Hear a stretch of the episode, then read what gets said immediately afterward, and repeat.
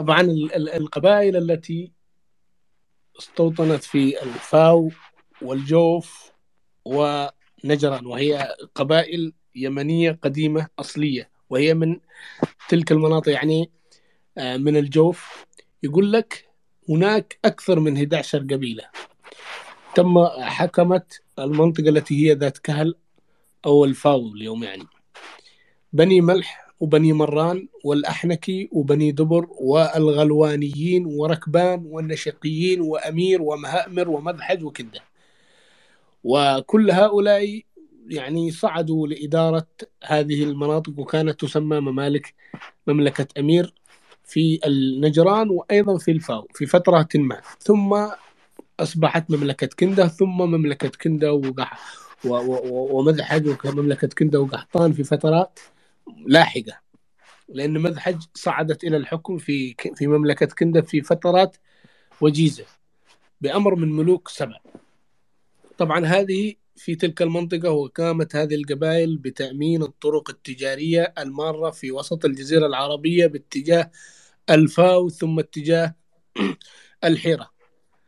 القبائل الأخرى وهي قبائل معينية مثل دادان ولحيان وركبان ونشق وغيرها سافرت أو هاجرت إلى دادان إلى العلا وسيطرت على تلك المنطقة. وتلك المنطقة مهمة جدا لأن فيها قريب منها ميناء وأيضا تلك المنطقة هي الرابط ما بين اليمن وما بين الشام. فهذه من ضمن القبائل التي وصلت إلى هناك. ومن ضمن القبائل التي أتت فيما بعد قبائل طي وبلا لأن بلا ذكرت وطي ذكرت بطي بطيي وبعدين ذكرت بطيم. وأيضا قب- وبلا ذكرت بله بالهاء آخر آه، آخر آخر حرف هاء بله. وهاجرت أيضا إلى تلك المناطق في فترات قديمة. وطي هاجرت في فترات قديمة وذكرت في نكشين. نكش وهي في اليمن بلفظ طي ونكش وهي خارج بلفظ طيم. يعني ميم التمييم. وأيضا قبائل الأزد. الأزد هاجروا شرقا مشرقا. أي وين؟ أي إلى عمان وتلك المناطق. وأما دوس فكانت موجودة وذكرت في أحد النقوش المطهر الإرياني كانت موجودة في مارب إلى فترات قريبة يعني فترة السبع ودوريدان وأيضا سبع ودوريدان حضرموت يمنت. دوس. وذكرت في النقوش بلفظ دوسا أما القبائل التي سكنت في الباحة وما حولها فهي 13 قبيلة. عسير والباحة وهذه جيزان بعض جيزان 13 قبيلة ذكرت في نكش البرتجام 616 طبعا هذه تمردت. في عهد الملك نشأ كرب يه- يهرهب وهو أحد ملوك سبأ وذريدان. وهي القبيلة إياس ووادعة والحكم وحدلنت وغامد. لاحظوا قبيلة غامد ذكرت بلفظ غمدم وكهل وكاهل وأهلني ووجدات وسنبس وحرام وحجر. شوف قبيلة حجر. وما زالوا إلى اليوم. وأوام. هذه ال 13 قبيلة ويسمى عشائر دوات التي سكرت في تلك المنطقة التي هي الباحة وما حولها. أما القبائل التي هاجرت إلى الشام فهي غس غسن اللي هي غسان. وأيضا هاجرت قبائل المناذرة وغيرها من القبائل إلى الحيرة. طبعا هذه القبائل التي هاجرت شوفوا التي فيها القبائل ال 13 هذه تربط ما بين الجوف والعلا. التي في العلا تربط ما بين العلا والشام. وهذه قبائل كانت دائما تربط بعضها لبعض من أجل تأمين الطريق التجاري. وأي قبيلة تخرج عن طور الدولة في تلك المرحلة تخرج الجيش لتأديبها. أيا كانت. هذا طريق واحد. والطريق الآخر هو طريق شبوة اللي هي عاصمة مملكة حضرموت أو مارب أو آه قرناو أو تمنع. هذه تخرج منها باتجاه الفاو. نجران ثم الفاو ثم الحيرة. وبعدها أيضا طريق آخر الحيرة الفاو ودومة الجندل في وسط الجزيرة العربية شمالا. ثم الشام أو يتجهون شرقا إلى العراق اليوم.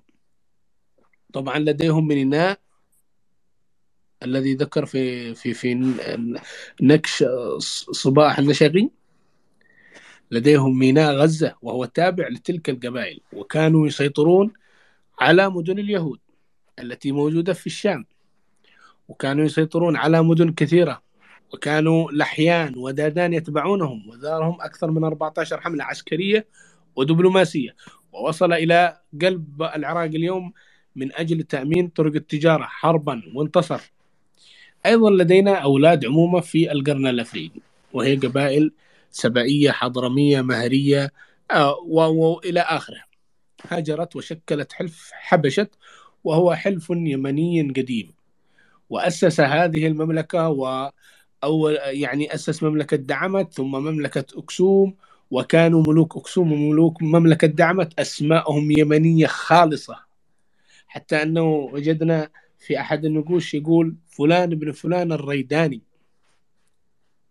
يعني ملك لمملكة هناك الريداني. وذكر في النقوش المهاجرين السبعيين الذين هاجروا يعني من خلف البحر إلى تلك المنطقة.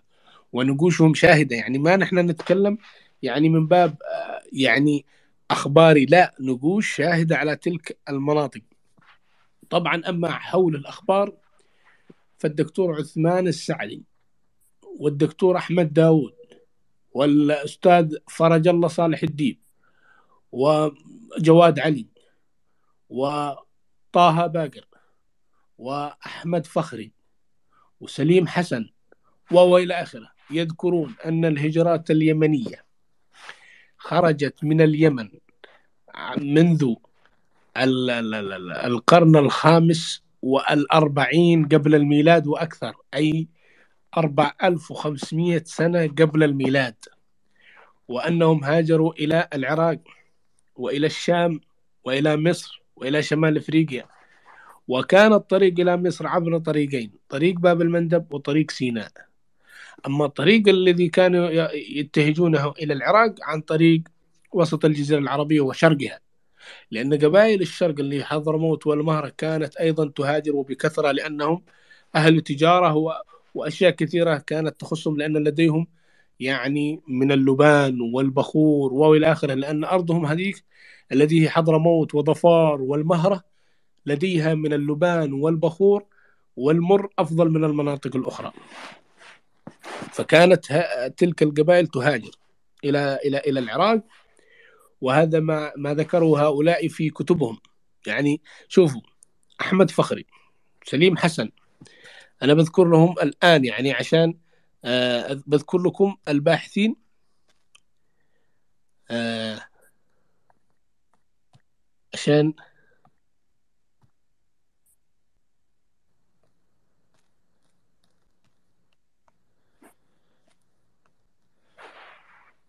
أحمد فخري واحد. وإليوث سميث اثنين وهو باحث مستشرق آه، يتكلم عن المصريين القدماء وأصل الحضارة في الصفحة 40 وأيضا آه، الباحث أحمد رفيق في كتاب التاريخ العام الكبير صفحة 55 56 وأيضا آه، يتكلم الباحث حسن كامل وهو في كتاب تاريخ السودان القديم. وأيضا الدكتور أحمد فخري في كتاب آه، دراسات في الشرق القديم في تاريخ الشرق القديم. وأيضا جواد علي في المفصل. ويعني هناك عدة باحثين ذكروا ذلك الأمر على أنه الباحثين آه، على أن اليمنيين كانت هجرتهم ليست منذ الألف الأول قبل الميلاد ولا الألف الثاني بل القرن الخامسة والأربعين والقرن الأربعين قبل الميلاد أي منذ ألف منذ أربع ألف وأربع ألف وخمسمائة قبل الميلاد هاجروا تلك القبائل شمالا إلى الشام وإلى العراق وإلى مصر وإلى شمال أفريقيا. لكن عثمان السعدي لديه رأي خاص. يقول أن اليمنيين القدماء وهذا في في في أحد الكتب يقول أن اليمنيين القدماء وصلوا إلى آه وصلوا إلى شمال أفريقيا وهذا مبالغ في الرقم قبل عشرين ألف سنة. يعني سكان تلك الأرض الذي هم في اليمن أو في جنوب الجزيرة العربية هاجروا إلى شمال أفريقيا. ليس حديثا وإنما أول هجرة هاجروا منها يعني قبل عشرين ألف سنة.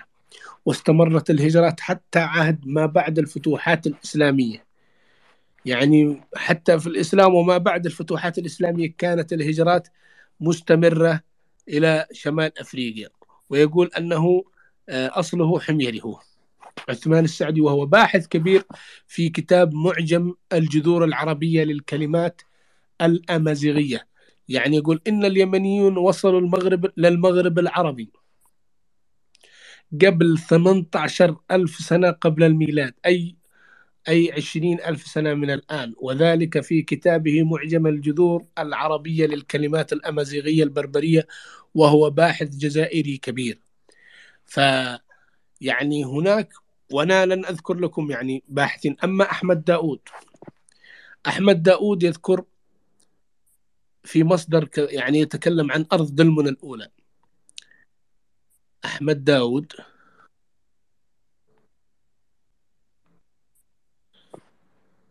يقول في في في كتاب آه، الباحث السوري الكبير موسوعة نيو نينوروتا الصفحة. 195 194 196 أن الدلمن يعني دلمن كانت موجودة في محافظة الجوف اليمنية. لماذا؟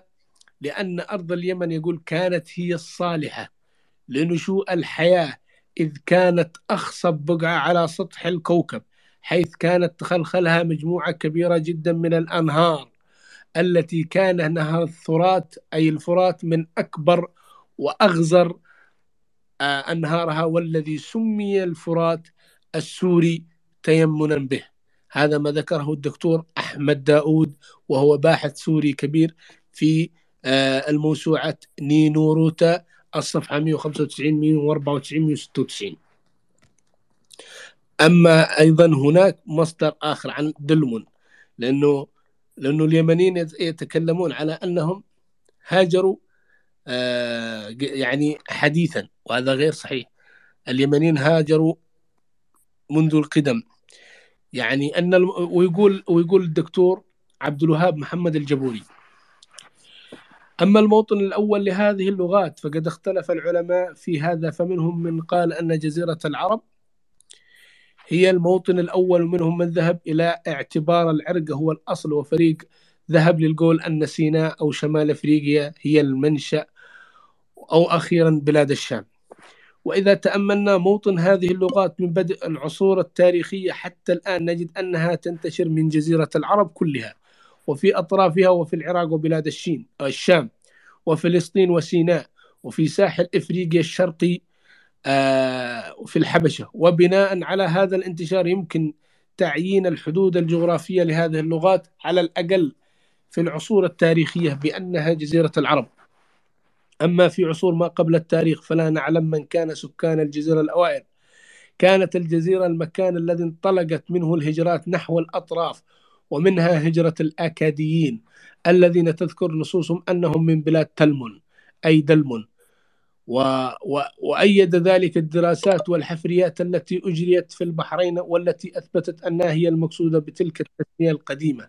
ومنهم الآموريين الذين نزحوا إلى فلسطين ويسمى العاموريين. وما جاورها وكذلك العبرانيون الذين تروي التوراة التي بين أيدينا. أن موطنهم الأول كان أور الكلدان في جنوب العراق وأنهم من الآراميون ومنهم الآراميون. وأيضا أما أرض دلمن فهي وادي الجوف باليمن.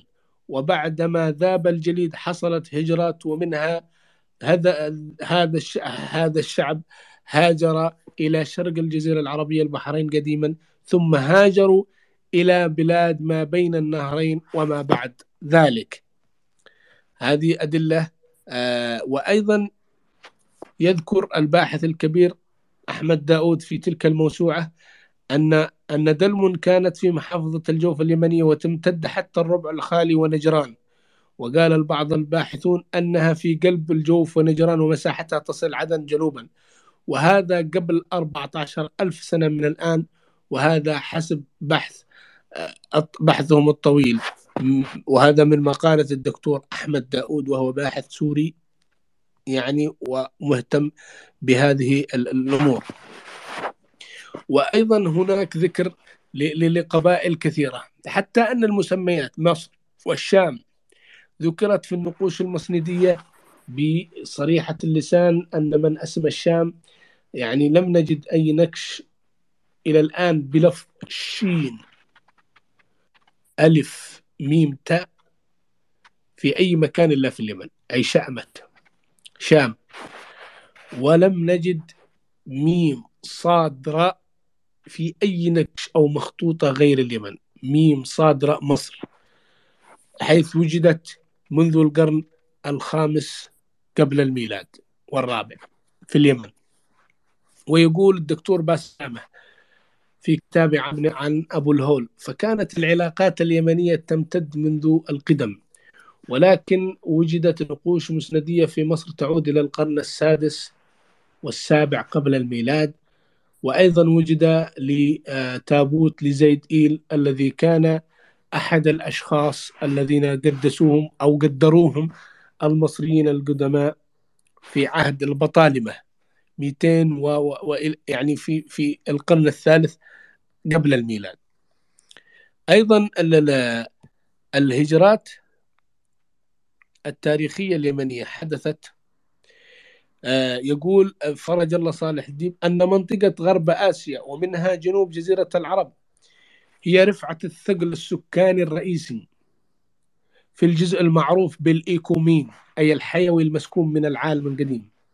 ويقول العالم الألماني أدمون بوخنر رئيس معهد الآثار الألماني سنة 1986 إن اليمن من الأقطار المهمة. ولقد كنا نظن أن العراق ومصر أقدم الحضارات لكن اتضح لنا جليا من الآثار التي اكتشفت أن اليمن أقدم المراكز الحضارية في العالم.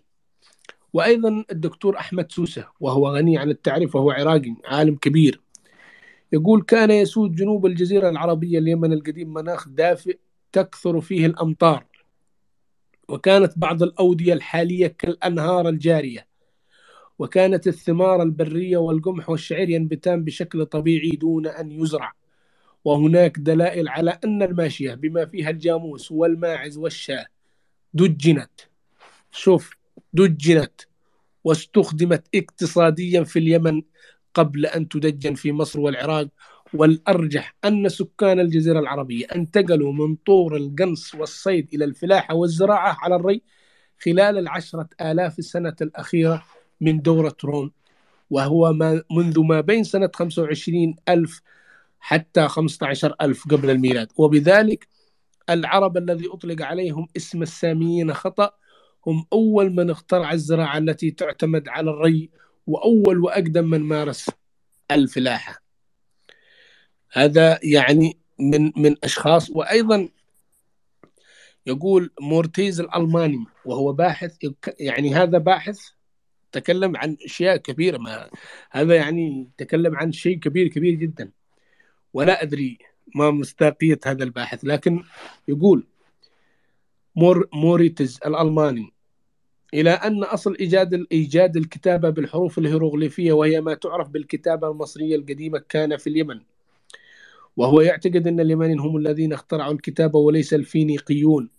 هم الذين اخترعوها كما هو الرأي المشهور وقد أفضى موريتز بأدلته على هذا الرأي وقال أن الفينيقيين إنما بنوا كتابتهم على الكتابة العربية اليمنية ثم إن اليونانيين أخذوا الكتابة عن عن الفينيقيين وعنهم أخذ الرومانيون. فيكون العرب هم الذين أوجدوا الكتابة في العالم ولهذا الاعتبار هم الذين أوجدوا المدنية. انتهى كلامه. أيضا يقول الدكتور عبد عثمان غالب إن اليمن بدأ بتأسيس مستوطناتهم الثابتة. والانتقال من التنقل من الكهوف كان في بداية عصر الهولوسين وهو ما قبل 11 ألف سنة. من الفترة وأن الفترة الواقعة بين الألف الرابع والألف الأول قبل الميلاد توسعت أكثر وأكثر. كما أن المعادن تم استخراجها قبل غيرها في الأقطار التاريخية. وهذا ما أثبته الباحثون في البعثات الفرنسية والإيطالية والألمانية والأمريكية والسوفيتية والبريطانية والكندية. يعني هناك زي تاريخ هي من هذه المصادر الذي قمنا فيها يعني اليمن هي الأصل وتاريخ ابن خلدون وتصريحات أدموند بوخنر صحيفة الثورة عدد 12 آه يعني في عام 1986 وأيضا الجديد في تاريخ دولة حضارة سبا وحمير محمد حسين الفرح وأيضا مقالات في الآثار اليمني دكتور عبد العثمان غالب وأيضا من من خلال ما نقله الباحث الأنثروبولوجي خالد الحاج وأيضا تقرير المختبر الفيزيائي الهولندي وأيضا البحث الباحث العراقي أحمد نسيم سوسة والباحث السوري أحمد داود وأيضا كتاب تهامة في التاريخ اليمن القديم ومجموعة من الكتب الأخرى التي تقول أن اليمن كان موقع استراتيجي مهم كانت الهجرات الأولى تأتي من هذا الموقع تتجه شمالا ولا توجد أي هجرة جنوبا اطلاقا بل كانت الهجرات شمالا وأيضا عن اسم اليمن. اليمن الكثير يقولون أنه لأنه جنوب الكعبة. هذا يعني من أشياء الذي للأسف نضحك عندما نسمع. اليمن سمي لأنه يمين الكعبه هذا خطأ. اليمن سمي لأنه بداية بداية الجزيرة العربية. ما بعد الساحل اليمني يسمى يمنت أي بداية الأرض. وكلما انتقل اليمني شمالا يسمى شأمت أي كان يتشاءم كلما خرج من موقعه. كلما انتقل شمالا سمى, سمى تلك الأرض بشأمت. حتى أننا وجدنا في نقوش مسندية كانت في اليمن نفسها. يطلق عليها شأمت لأنها شمال لأنه يتشاءم. يتشاءم من المنطقة الجديدة التي ذهب إليها. فينقل أسماءه القديمة إلى تلك المنطقة لكي يحس أنه يعيش في بلده الأول أو في منطقته الأولى. فاليمنيين عندما سموا اليمن هي بداية الأرض التي موجودة في الجزيرة العربية. فليس كل جنوب يمن وليس كل شمال شام وإنما هذه الأسماء اسماها اليمنيون القدماء. اليمن هي بداية والشام هو الشيء الذي يتشاءم منه عندما يذهبون إلى شيء جديد شيء لا يفع... لا, لا, لا يعرفونه. فيحسون يعني أن هذه الأرض غريبة عليهم فيحسون بالشؤم. فهكذا ما اسمها اليمنيين القدماء يمن يجب أن يعرفه. يمن هي البداية والشام هي الأرض الجديدة التي يذهبون إليها. ويتشاءمون من انتقالهم من أرضهم القديمة إلى الأرض الجديدة. فأتمنى من الباحثين الذين يقولون أن اليمن سمي لأنه يمين الكعبة أن يبتعدوا عن هذه الإسقاطات لأنها ليس من التاريخ شيء. نعيد ونكرر اليمن لأنها بداية الأرض بداية الجزيرة العربية من الجنوب. فليس كل جنوب في هذا العالم يمن وليس كل يمن جنوب. في هذا العالم. فأتمنى أنهم يفهموا هذا الموضوع. والذي يقول أنه يعني بسبب هذا الأمر هذا غير صحيح. أيضا الركن اليماني هو بداية بناء الكعبة بدأ من هناك، وأيضا باب اليمن هو بداية بناء يعني سور صنعاء القديمة بدأ من هناك ويسمى باب اليمن باب البداية باب الأول لهذه المنطقة لهذه المدينة. الباب الرئيسي، الباب الأول أو والى آخره. عليهم أن يفهموا هذه المسميات وتعبنا والله في في تصحيح هذه المفهومات لكثير من الأشخاص. أن اليمن ليس سمي لأنه جنوب مكة. يفهموا هذه الإسقاطات. أي شخص هناك للأسف من دخل في هذه الإسقاطات باحثين كبار. اليمن هو يا أستاذ أبو صالح إذا كان اليمن يمين الكعبة من أي اتجاه يعني؟ إذا أتى من الشمال فهي شمال الكعبة وكيف تصبح يعني يمين الكعبة يمن عرفت كيف يعني؟ هذا اللي أصحاب النظرية هذه. من أي اتجاه أنت؟ أنت عندما تأتي من الغرب تكون في يعني اليمن على يمين الكعبة لكن عندما من من الشرق بالعكس تكون يعني شمال الكعبة مش يمينها. صح ولا أنا غلطان؟ نعم. نعم.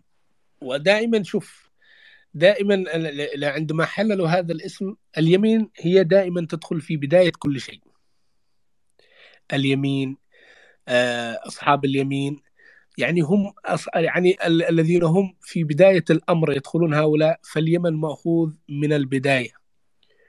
بداية صنعاء القديمة الجميع يدخل من أول باب حقهم والذي هو باب اليمن. يقولون لأنه جنوب لا. لأن هذا الباب هو الباب الرئيسي وهو الباب الأول وهو بداية بناية صنعاء القديمة. فسمي باب اليمن لأنه الأول والكل يدخلون منه ويخرجون منه وأنه بداية البناء من تلك المنطقة. أما الركن اليماني فهو من هناك بدأت البداية. بداية بناية الكعبة من هناك. وانتهاء في في في ال- الآخر ركن وهو ال- الركن الشامي فهناك كثير يعني للأسف أتمنى أنهم يفهمون هذا الموضوع. اليمن ليس لأنه يمين الكعبة وتحياتي